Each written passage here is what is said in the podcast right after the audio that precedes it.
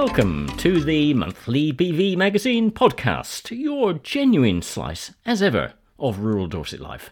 This is episode one for August 2023. It's hello from me, Terry Bennett. And hello from me, Jenny Devitt. In this episode, we'll have a selection of your letters to the editor. Adam Woolcott of the Dorset Wildlife Trust is a fan of that striking bird of prey, the red kite. Simon Hoare poses the intriguing question as to whether every town needs a town centre and goes on to answer it in the affirmative. Mike Chapman of the Lib Dem says it's time for change, time for the grown ups. Labour's Pat Osborne condemns the government's recent decision to grant new oil and gas licences and argues that its policy of achieving net zero by 2050 is doomed to fail. And Ken Huggins of the Greens talks about the good, the bad, and the downright ugly. And we have part two of the interview with co director of the Bournemouth University Duropolis Dig, Paul Cheetham. But first, here's our editor, Laura. We'll barely have time to celebrate the fact the BV turns three this month. Three years! How is that even possible? We have a packed few weeks ahead. As I write, we're just 10 days away from the second Clayesmore Classic and Supercar Sunday, which is swiftly followed by the Gillingham and Shaftesbury show. If you're going, and obviously you should if you can, do come and say hello if you spot us around the showground. I promise we're friendly and we'd love it if you did. Straight afterwards, we'll be looking ahead at the Dorset County Show and, of course, rolling swiftly into our September issue before we can blink, as well as the Sturminster Newton Cheese Festival and squeezing in a trip to London for another award ceremony. And then we just might go find somewhere quiet for a very long nap. And no, we are not going to discuss the fact that I have seen two high street chains appear in my social media feed this week with Christmas trees up and decorations for sale in store. However, you'll never find us complaining about a busy month. Well, not often. I admit I'm not a total ray of sunshine when running on too little sleep and too much caffeine.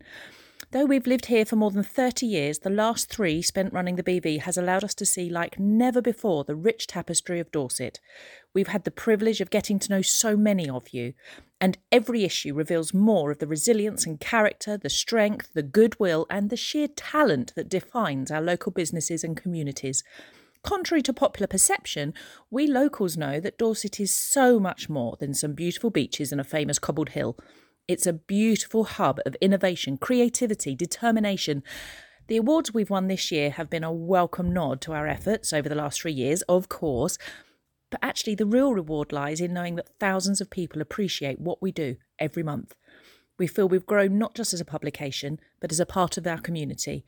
We're committed to supporting local, sharing stories that matter, and being a voice for Dorset. Thanks for sticking with us. Time for your letters to the editor.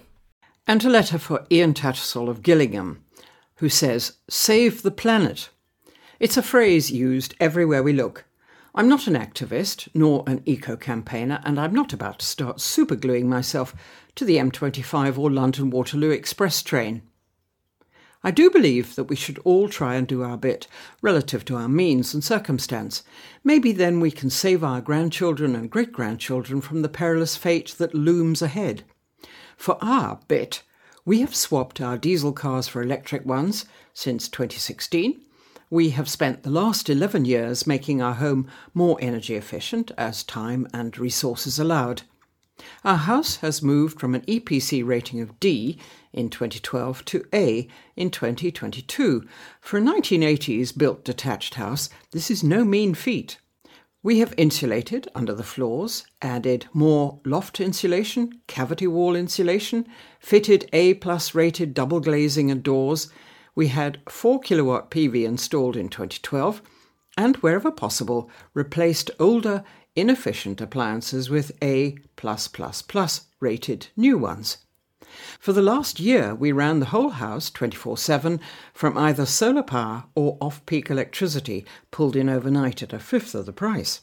This year, we've had an air source heat pump installed and added a second power wall to further support the running of this pump. We're adding to our solar system to try and reduce our pull on the grid some more. This should mean that we were able to export a lot more green solar generated electricity back to the grid, helping everyone else reduce their carbon footprint too. However, our Energy Distribution Network Operator, SSEN, have put a stop to that. we were granted permission to install the extra panels on condition that the installers block our ability to export any electricity to the grid from them. The excess green electricity we generate from the new system will now be grounded to earth and lost, while somebody somewhere burns more oil, gas, and coal to generate dirty electricity to keep up with demand. It's high time that pressure from the government was put on the likes of SSEN to up their game and upgrade the energy networks urgently so that they're fit for the future that is fast approaching. Roger Tatler of Gillingham writes Now we seem to have got to the stage where houses can be built in a council's area even when all the council and residents object. Perhaps we should take a lesson from some French towns. There, the council buy some appropriate land, put in the road and facilities, and then grant individual permission to residents to build on the plots as and when the council sees fit. Stop this wholesale development by big building firms just out to make a huge buck, regardless of what the locals want. Catherine Langham sent in an email about the solar farm. Dorset Council Strategic Planning Committee has approved plans for a 188 acre solar development stretching for one mile from northeast to southwest on a site between Mappowder, Pulham, King's Stag, and Hazelbury Bryan. Scant consideration was given to local residents' very real concerns that existing high levels of flooding would be exacerbated by concentrated runoff from panels, creating runnels which would increase water levels quickly and cause flash floods. The area is already in a flood zone and the ground saturates for about six months of the year. The applicants have failed to provide adequate infiltration tests of the site or confirm the number of panels planned, so it's currently impossible to calculate the risk. The committee appeared to be more concerned with the relocation of crested newts or whether or not sheep would be grazed under the panels. At one point, debate surrounded the issue of potential fire in battery storage areas, Objectors and observers were surprised that planning and flood officers did not point out that there is, in fact, no battery storage planned in the application under consideration. Landscape officers and the AONB's concerns that significant damage would be caused to views from the Bulbarrow Ridge were brushed aside, with the comment that the panels would have a non reflective coating. Significantly, neither the landscape nor heritage officers were present, and the AONB was not represented. Some will respond that the climate emergency means that renewable energy must trump every other consideration. But is this acceptable when giant solar plants destroy cherished views, fence wildlife out of their usual habitat, take good farmland out of production, at a time of food insecurity and risk lives and livelihoods due to exacerbated flooding. National and Dorset planning policy states clearly that environmental damage must not be disregarded during the move to low carbon energy generation, but in this case, elements of policy have been ignored. My personal view is that if larger than about 60 acres, these plants should be located close to motorways or other semi industrial areas where the landscape, habitat, and tranquility is already blighted. Subsidies should be offered to industry and agriculture to cover suitable roofs with solar panels. Taking into account their enthusiasm to cover unspoiled country with industrial panels, it's also surprising that Dorset Council does not insist on solar panels and water butts to be standard with every new dwelling and encourage farms and businesses to install panels on their buildings. Karen Wimhurst of Shaftesbury writes regarding Simon Hoare's piece in the BV magazine of July 23. We are watching wildfires ravaging parts of Europe yet again, as well as unmanageable temperatures in the USA, China, and the global south.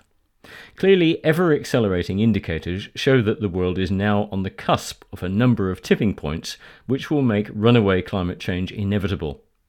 Recent research suggests the Gulf Stream may collapse as early as 2025 with catastrophic results.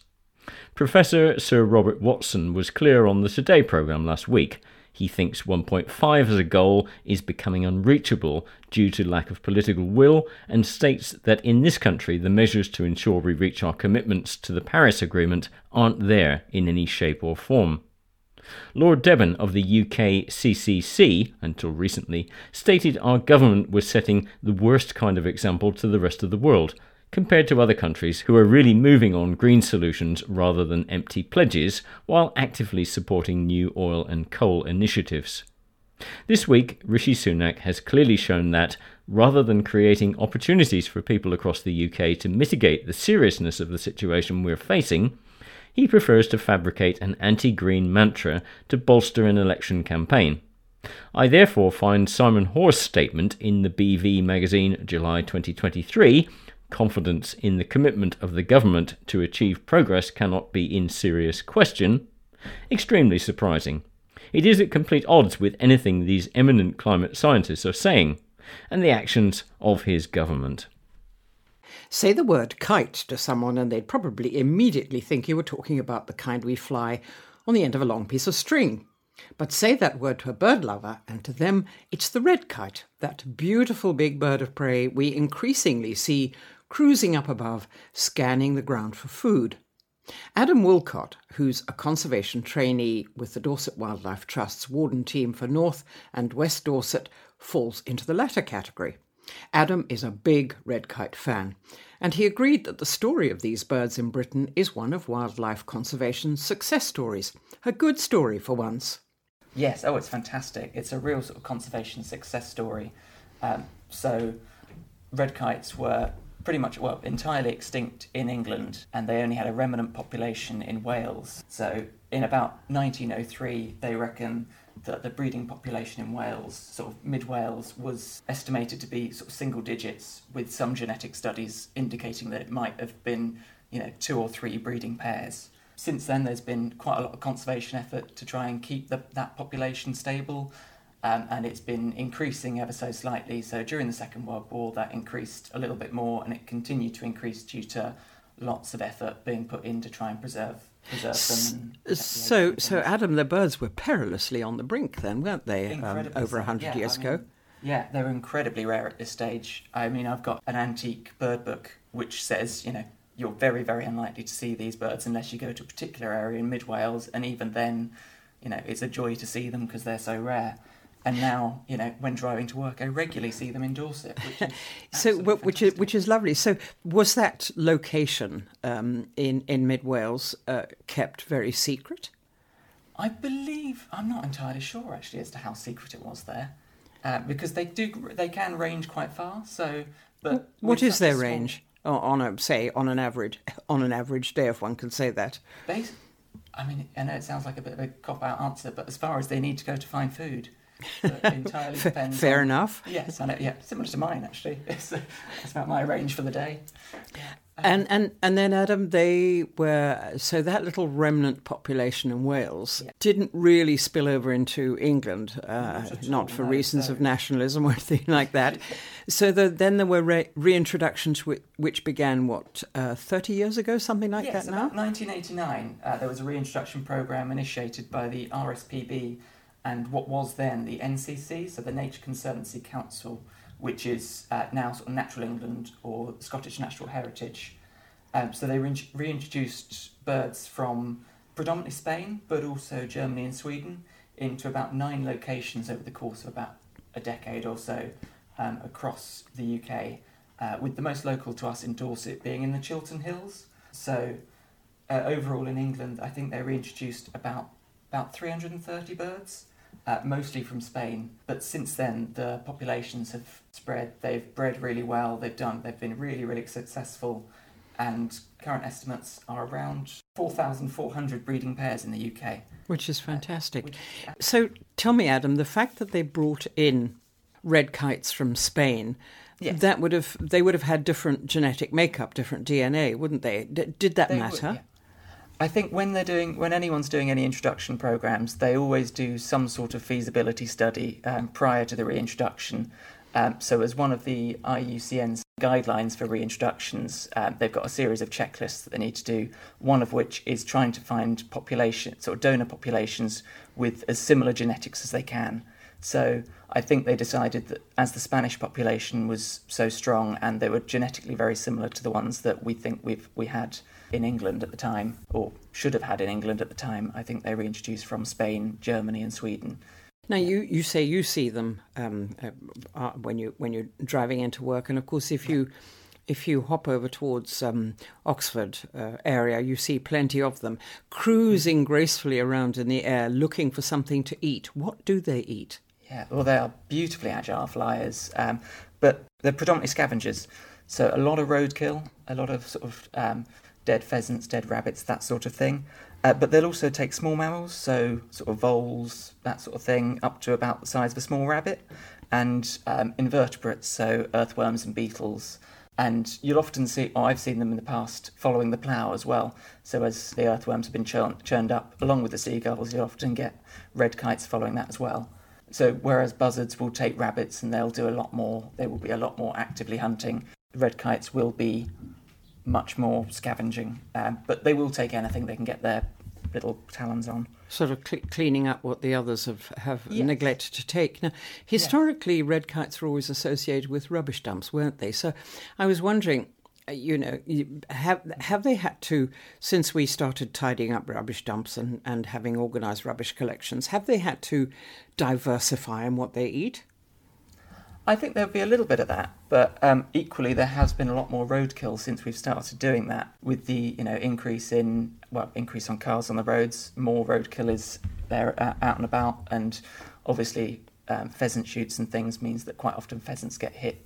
There there is some some aspect of um, having to diversify a little bit, but I think the fact that the population is increasing means that there's clearly enough food for them going around and about. And you, so you say there's there's roadkill, um, there's there's things like that, but they they will also take take earthworms and so on, will they? Yes, yeah, they can take earth. Yeah, they'll take earthworms. They like yeah, in, any invertebrates. So earthworms following the pl- uh, if they follow the plough, they'll often get earthworms, or if the ground's damp, they'll be able to dig them up. It seems like a It's it's it sounds like rather a humble foodstuff for such a, a, a beautiful, big, noble bird, doesn't it? it really does, doesn't it? Yeah.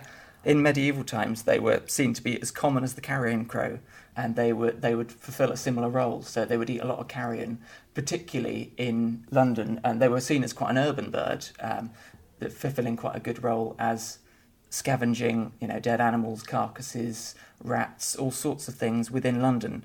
Um, in fact, they were, you know, so popular at certain times that it was a capital offence to kill one. I, I wonder at what point then um, that uh, that switched from them being really valued and and uh, to being persecuted and regarded as vermin. I, I wonder what what the reason was for that switch of attitude. Yes, I'm not entirely sure of the exact reason and when that happened. However, even during medieval times, I mean, there's there's a couple of uh, references in Shakespeare uh, to red kites. One of which being fairly positive and about how they build their nests, but another sort of gave really negative connotations about scavenging. Um, so they were almost seen like a sort of cowardly bird. So I think it was in King Lear that was, they were talking. You know, there was a reference to someone being like a kite and cowardly. Um, so they had a negative connotation because they scavenged on the street. Perhaps Shakespeare was just following the um, popular opinion of the Well, birds at the time. Yes, yes, quite. Yeah. So, so um, Adam, to, to to come sort of closer to home, what about red kites in Dorset? Do we have many breeding pairs? We do, yes. certainly in the last sort of 20, 10, 20 years, the, um, the population in Dorset has increased by quite a considerable amount. I don't know the exact number of breeding pairs within Dorset because it's one of those quite difficult things to estimate, but they are regularly seen, especially in the north of the county. Um, and actually, the Blackmore Vale is a fantastic spot to see them because they love sort of mixed farmland, woodlands. They need old trees and things in order to produce uh, to make their nests. And I know that when we at the Dorset Wildlife Trust are on some of our reserves, such as Fontmell Down up near Shaftesbury, almost guaranteed to see at least a pair, often sort of four or five. I mean, it's yeah. Do, do, of do them they. Adam? Do they need hilly country, the sort of country uh, where you know there are good updrafts uh, going up the hills, and they can they can take off They're from their tree? agile. Uh, not not really actually. They're they're quite strong flyers and they're very agile flyers. So in this the antique bird book that I had, uh, or that I have, Uh, they said they were sort of mountainous, they preferred mountainous regions, but the fact they're doing so well in lowland, it's more of a fact that there was a remnant population in mid Wales that was sort of just clinging on where there was less competition. But they like mixed farmland, grassland, woodlands. They, they do well on um, in hilly areas, and they will take advantage of updrafts. So often they'll be you, you can see them sort of stock still in the air with just their uh, really distinctive forked tail moving around just to, um, just to manoeuvre, and they can be beautiful and agile. However, they're not confined to that sort of area. As long as there's enough food and enough nesting areas, generally they're happy anywhere they can. Yeah. But but it's not it's not going to be like the Middle Ages, and and we'll be about to see them in our towns any longer, is it?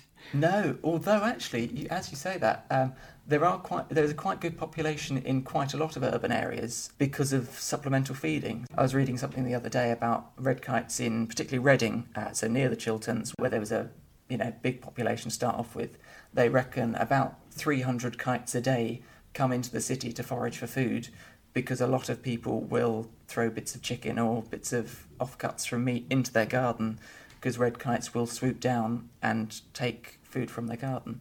Well, well, that would be mm-hmm. quite something, wouldn't it? it? it? would be, yes, yes. I'm not sure about the the ethical uh, yeah implications of sort of providing supplemental food, but Yes, well, whether that's a wee bit of a tricky one. I think we'll leave that one alone, shall we, Adam? probably very mm. sensible. Yeah. Uh, but you know, I did hear from a friend a couple of years mm-hmm. back a scare, some scaremongering stories from Oxford. Um, Whereas you know there are plenty of red kites uh, that accuse that these stories accuse them of doing the same thing as herring gulls. In other words, diving down and stealing food from people and scaring them. Sounded to me like a bit of a fairy story, but is there any truth in that? I think it's quite yeah, it is quite exaggerated those sort of stories, but you do get the odd one here and there, uh, odd story coming out here and there. I think particularly in areas where going back to the supplemental feeding, they've got more used to foraging in urban areas. I mean, I read a story the other day where someone apparently had a bit of sausage taken off a barbecue um, because their neighbour feeds the red kites and so they came down to the barbecue and nicked a hot sausage. Yeah, that can't yeah. have gone down very well. No, you wouldn't. With either so, the bird or the people. no, quite. Yeah. Yeah. Now, Adam, if we if we go across the channel and go south in France, mm-hmm. we'll see black kites as well as red kites. Did we ever have black kites in the UK? There are the odd record here here and there. I don't know if it, there if we know we ever had black kites breeding. Now, what about uh, persecution these days? Because the birds are legally protected, but uh, there are, on some of the big shooting estates, there are gamekeepers who poison them deliberately, don't they? Yes, that is one of the main issues facing red kites at the moment is you know illegal poisoning. Uh, so because they're scavengers, obviously, even if the poison was left out, not necessarily intending it for red kites, uh, it could be for foxes or carrion crows. They they will often eat the poison bait and potentially, you know, get very sick or die from it. Another uh, issue that they face is uh, rodenticide poisoning. So often people will use hemorrhaging uh, chemicals which cause rats to hemorrhage, but because red kites are scavengers, they will feed on the dead rats, and the things like warfarin and equivalent sort of chemicals will get into their system and cause real issues there as well. But luckily, uh, such incident, incidences are fairly few and far between. Um, they are, and in the meantime, the, the, the birds continue to, the population continues to increase, and they continue to give us the pleasure of seeing them soaring gracefully overhead. Oh, absolutely. And they are beautiful, beautiful birds. They are really, really stunning. The sort of russet red with the white and grey head, and just such agile flyers. They are, yeah, one of my favourites, I have to say. Real treat to see them. Adam Woolcott of the Dorset Wildlife Trust. Politics. Does every town need a town centre? Despite changes in retail habits, town centres continue to play an essential role, argues MP Simon Hoare. Many years ago, I attended a lecture given at the Royal Town Planning Institute. While it was not a sellout affair, I doubt attendance at such an event is on anyone's bucket list, the topic was an interesting one. Does every town need a town centre? It was not a rhetorical question, and the lecturer felt that the question was answerable in the negative. He felt that internet shopping, coupled with increased access to personal modes of transport, meant that retail and local services could be focused on one or two towns with quite a large geographical area. I did not and do not agree. Every town is different. It has evolved over varying time spans and for various reasons. Notwithstanding this, the needs of a town's inhabitants appear to be pretty universal. We need somewhere to meet and hold community events. We need food, so food retail is important. A pub or two and a few eateries provide space for socialising and entertainment. We need to be groomed and occasionally pampered. A post office or bank provides essential financial and other services. It's true that our retail habits have changed with the advent of the internet. Supermarket home delivery means that increasingly the big shop is undertaken online. The internet also plays an increasingly important role for banking, TV license renewals, etc., as it will increasingly do so for health too. So our town centres are necessarily evolving to meet the needs of today. Doubtless, some current commercial properties will be converted, possibly reconverted, to residential use. This is to be welcomed, providing, as it does, sustainable living space and a sense of community and activity in the centres long after the shops have shut. Trying to win the pricing competition is an uphill struggle for small local independent traders, and it's not one they should embark on. Instead, a resolute focus on product knowledge, local supply chain, short food miles, and a personal level of service makes the local shopper feel valued and the experience a pleasant one. Some current commercial units are likely to be converted to provide entertainment, leisure, or, to use the real estate phrase, dwell time facilities. Our town councils have an important role to play too, ensuring the streets are clean, planters attractive, and that there's the odd bench here and there to attract people to their area. We are blessed in North Dorset. The principal towns of Blandford Forum, Sturminster Newton, Shaftesbury, Gillingham, and Verwood all have unique character and charm. They also have standout town councils and councillors who play a key role. The restrictions of COVID lockdowns, they seem a lifetime ago, don't they, forced people to use their towns, and they liked what they saw and found. As more people work from home, the opportunity to shop locally and on one's doorstep presents itself, thereby maintaining footfall and supporting local business. We all have a role to play, Central government needs to provide flexibility within the planning rules and continued support for business rates. Dorset Council needs to be fleet of foot on planning and harnessing the energies of local entrepreneurs, benefactors, and others to deliver sustainable change, ensuring the longevity of our centres. But above all, if we are to answer the question my lecturer posed in the affirmative, we need to use them or lose them. Time for change, time for the grown ups, says Mike Chapman of the North Dorset Lib Dems. In Ukraine, the people are fighting for their nation, for a future free from the disgusting influence of the criminal clique in Moscow. Thank you, Ukrainians, for showing us that democracy is worth fighting for. Dorset is doing its bit in support. More than 400 Ukrainian families have joined our West Country ranks and are starting to make their own contribution. Meanwhile, we had a great Lib Dem outcome in the Somerton and Frome by election. What pleased me the most was the evident faith put in the strength and capability of our local candidate, Sarah Dyke.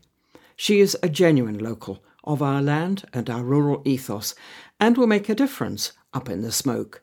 More power to her elbow, I say. I spent the day telling outside a couple of polling stations, much of the time alongside my Conservative equivalent. It wasn't long into the morning before we all knew what was happening just from the various comments of people en passant. My oppo wasn't surprised or downcast. There was, however, a fatalism about the situation and a wish that the last 18 months in the Tory party hadn't happened. Our discussions range from illegal migration, France's fault, to climate change, China's fault.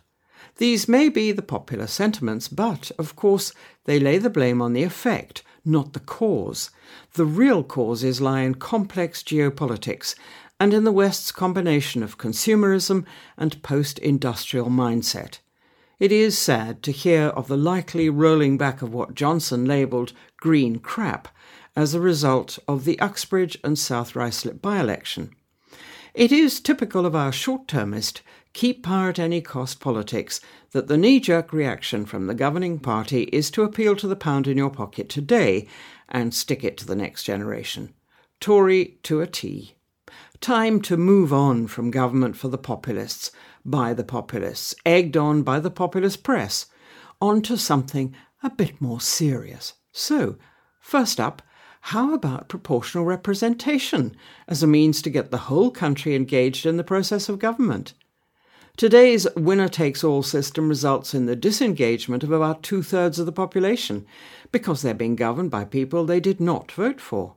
What about the virtues of strong government? I hear you cry. What virtues? The stonking majority of 2019 has created a monster, now controlled by its right wing. No wonder it just goes round in circles.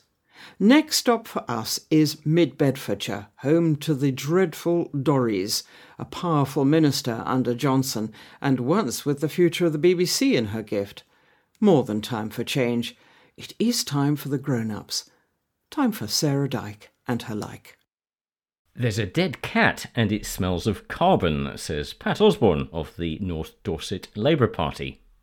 The Rishi Sunak helicoptering in to announce a carbon capture project hypocrisy is a fine dead cat of a story. Cynically positioned alongside news of his first family holiday abroad in four years, it's clear that many ordinary holidaymakers in the same position will feel some sympathy for him but it's pure distraction. The real story is Sunak's decision to grant 100 new North Sea oil and gas licenses, demonstrating an ongoing investment by the government in irreversible damage to the planet. Firstly, 80% of North Sea oil is exported. If we needed more, there's clearly enough existing supply. Simply redirect it to the domestic market. And as for the gas, this was not, as advertised, a move that will ease household energy bills. Before the war in Ukraine, Russia provided just 4% of the UK's gas. Most of it comes from Norway. Prices rose due to the war in Ukraine because they're set by global traders. Will more gas from the North Sea mean cheaper domestic fuel bills? Unlikely. Rishi Sunak can't force the licensees, many backed by multinational companies, to sell it at a discounted price in the UK. They trade at the international prices. In the face of this tidal wave of environmental vandalism, the announcement of the new carbon capture project in St Fergus, Aberdeenshire, is like offering an egg cup to bail out an already sinking ship. In the same week that the Met Office announced that last year's 40 degree plus UK heatwave will be considered on the cool side within a few decades, and the UN declared July 2023 to be the hottest month in human history, the Tories are clearly not taking climate change seriously enough. In light of this decision, and the others like it, the UK's net zero by 2050 target seems increasingly unachievable. Meanwhile, the recently reinforced commitment to ban sales of new petrol and diesel cars by 2030 seems more and more likely to buckle under pressure from the loony libertarian wing of the Tory party that's really running the show. Sunak's commitment to meet our net zero target in a pragmatic and proportionate way, but without unnecessarily adding costs and burdens to families, is also a nonsense. Even his own party chairman has admitted that his current policy will not take a penny off household bills, and neither will a continued commitment to oil and gas do anything to mitigate our reliance on fossil fuel oligarchs and dictators who do not share our democratic values. The good, the bad, and the downright ugly, says Ken Huggins of the North Dorset Green Party. The Uxbridge by election had it all. It was good for the Conservatives, winning narrowly by focusing on the Labour Mayor of London's plans to penalise the 10% of most polluting cars by charging them to drive in the area.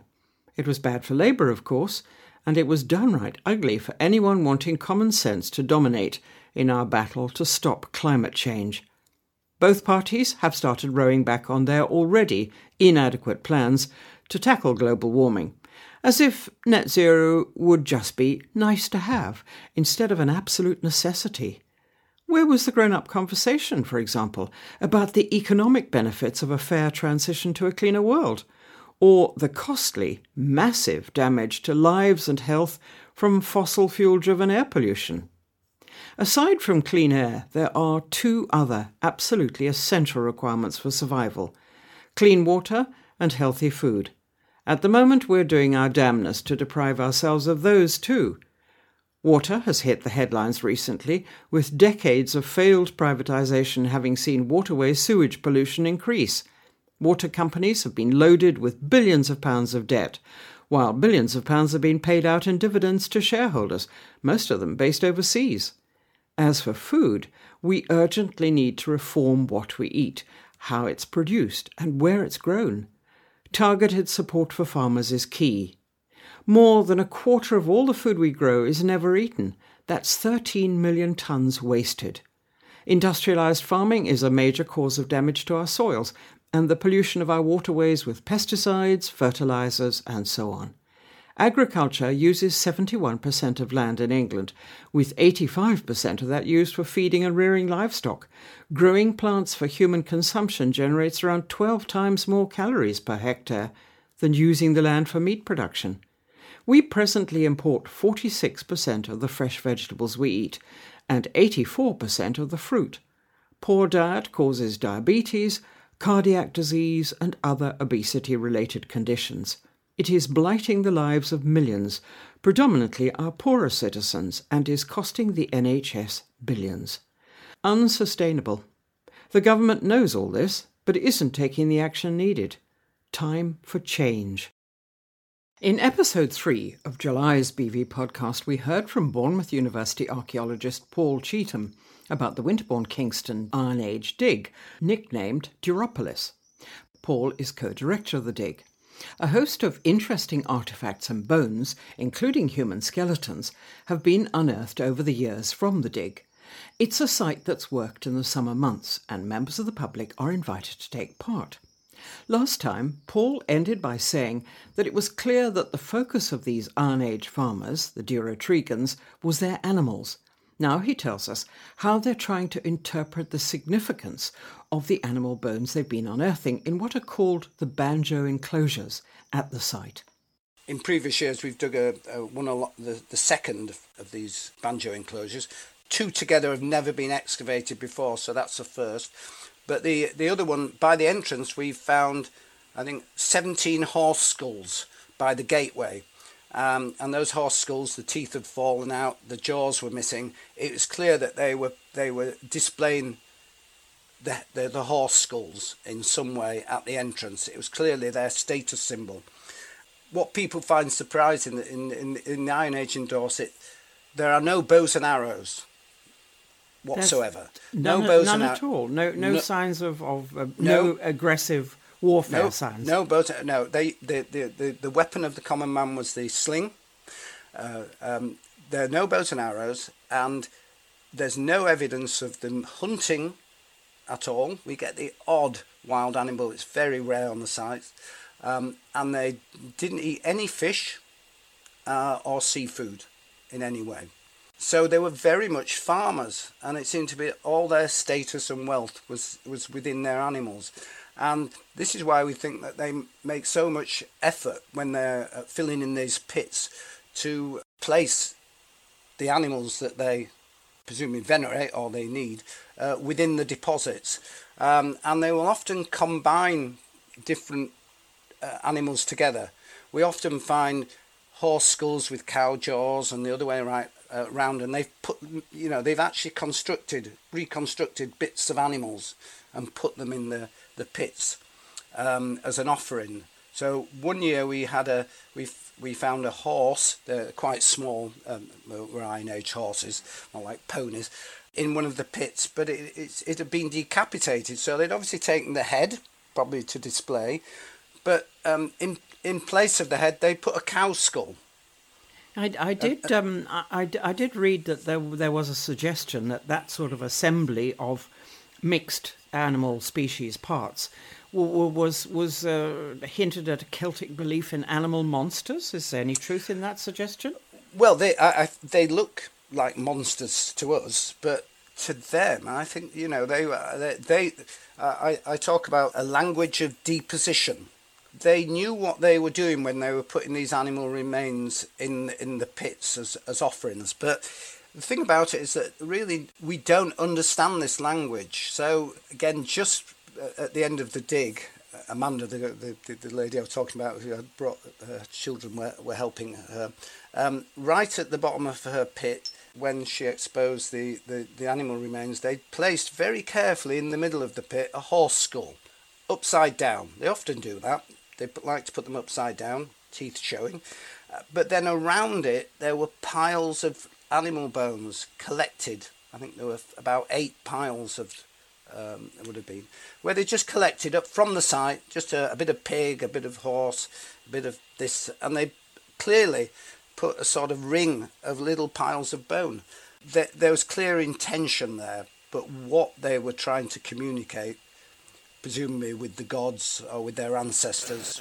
We we we, we are trying to decipher, but it See, is very difficult. You you've got uh, you've got a bit of a Rosetta Stone here, then, haven't you? Uh, yeah. you're, you're, not trying to decipher uh, decipher any written language, but but uh, physical symbols. Yeah. Yes, and, and as I say, this idea that they they would um, combine animals, as I said, they're monstrous to us, but they probably saw it as some sort of fusion of, um, who knows, of the strengths of the different animals together or something like that, you know. So, so yes, I mean, for instance, we've had some very, a few odd things that are being regarded as monstrous. For, for instance, we found a sheep which had a uh, a cow's skull placed up against its rear end, um, uh, and it so it looked very weird when we excavated it, a sort of sheep with a, a cow's head.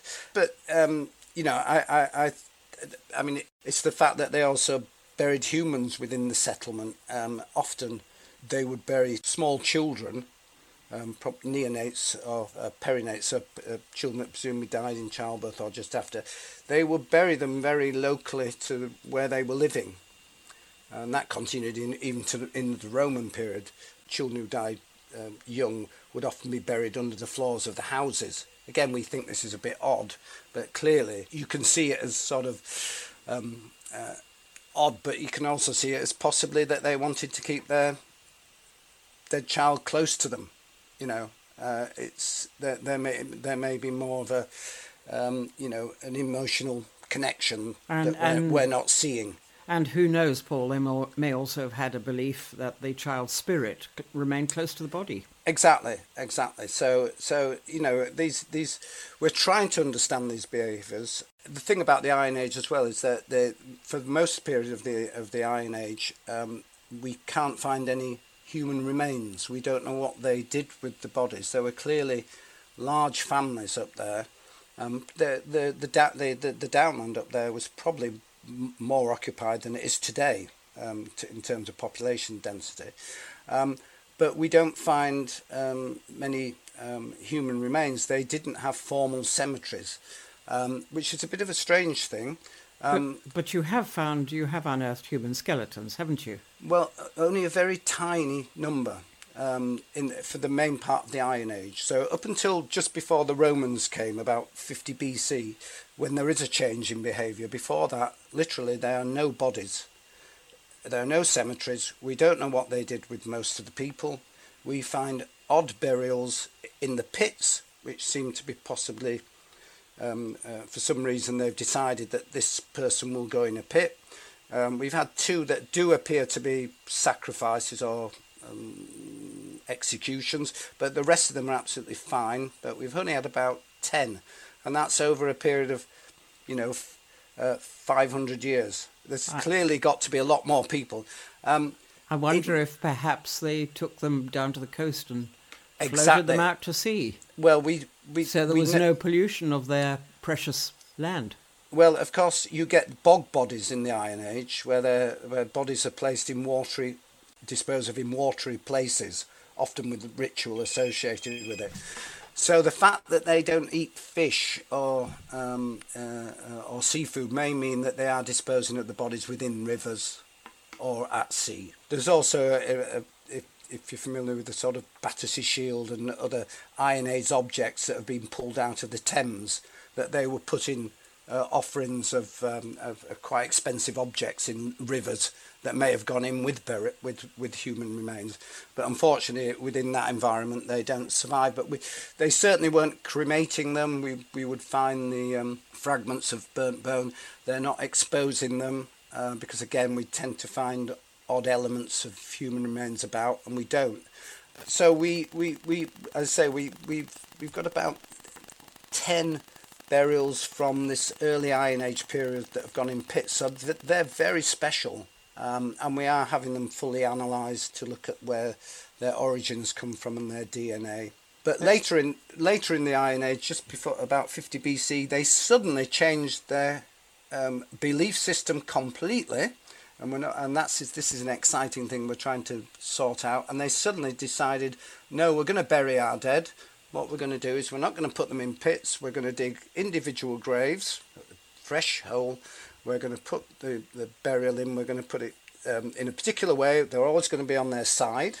Um, and next to them, we're going to give them a pot with presumably some um, uh, sustenance for the afterlife, or if we don't give them a pot full of um, some, some sort of uh, food stuff, we'll give them a side of meat. And if you're a female, you'll get a side of lamb, and if you're a male, you'd normally get a side of pig.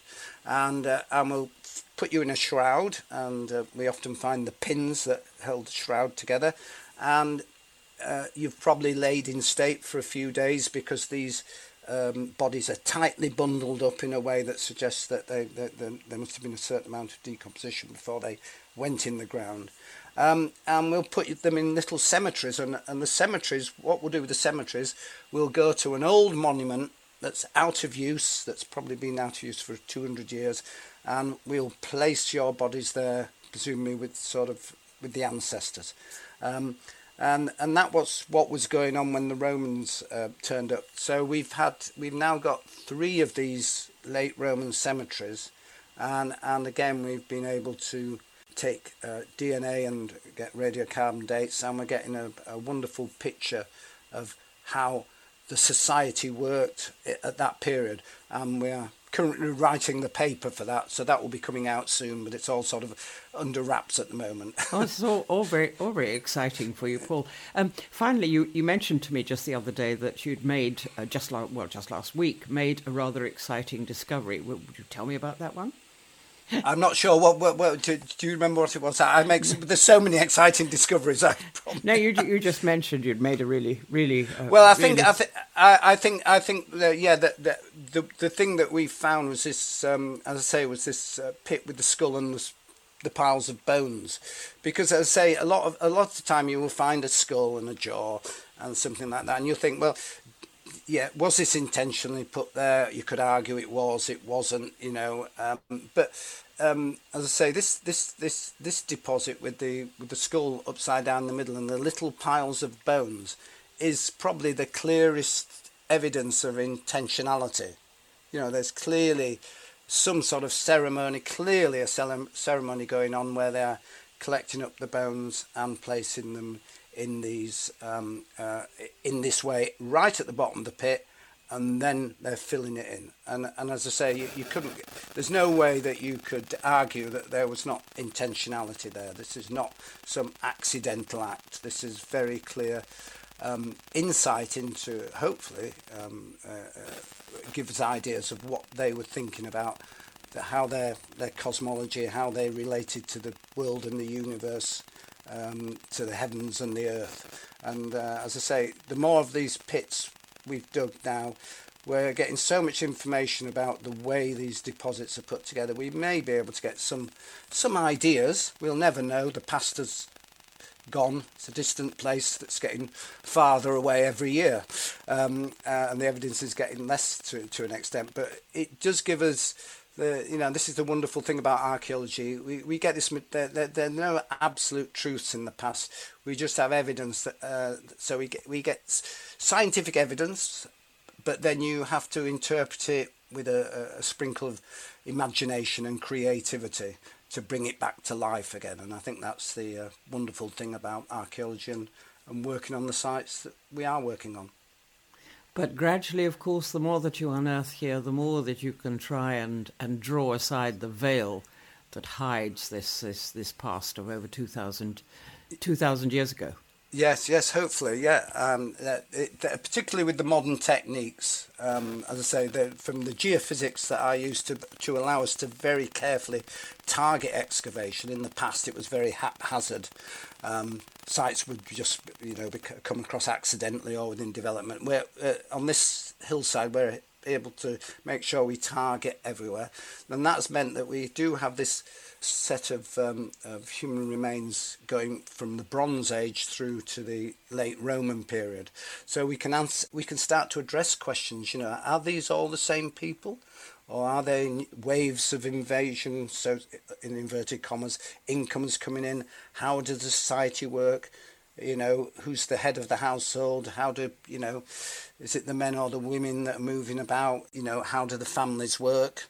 Can we trust the commentary of people like caesar about the, the how the Age society worked? Because we can actually test that out now. And often, as I say, the, the reality is a lot more interesting than probably the simplistic ideas that were have been um, offered in the past. Reality is often more interesting than anybody can make up, as as uh, as is often the case. Paul Cheetham, co-director of the Winterbourne Kingston Duropolis Iron Age Dig, and we may be hearing from him again later this year with some very interesting news about their finds. Well, that's it for part one of the August BV Magazine podcast. Join us for episode two in about two weeks' time. Until then, it's goodbye from me, Terry Bennett. And until next time, goodbye from me, Jenny Devitt.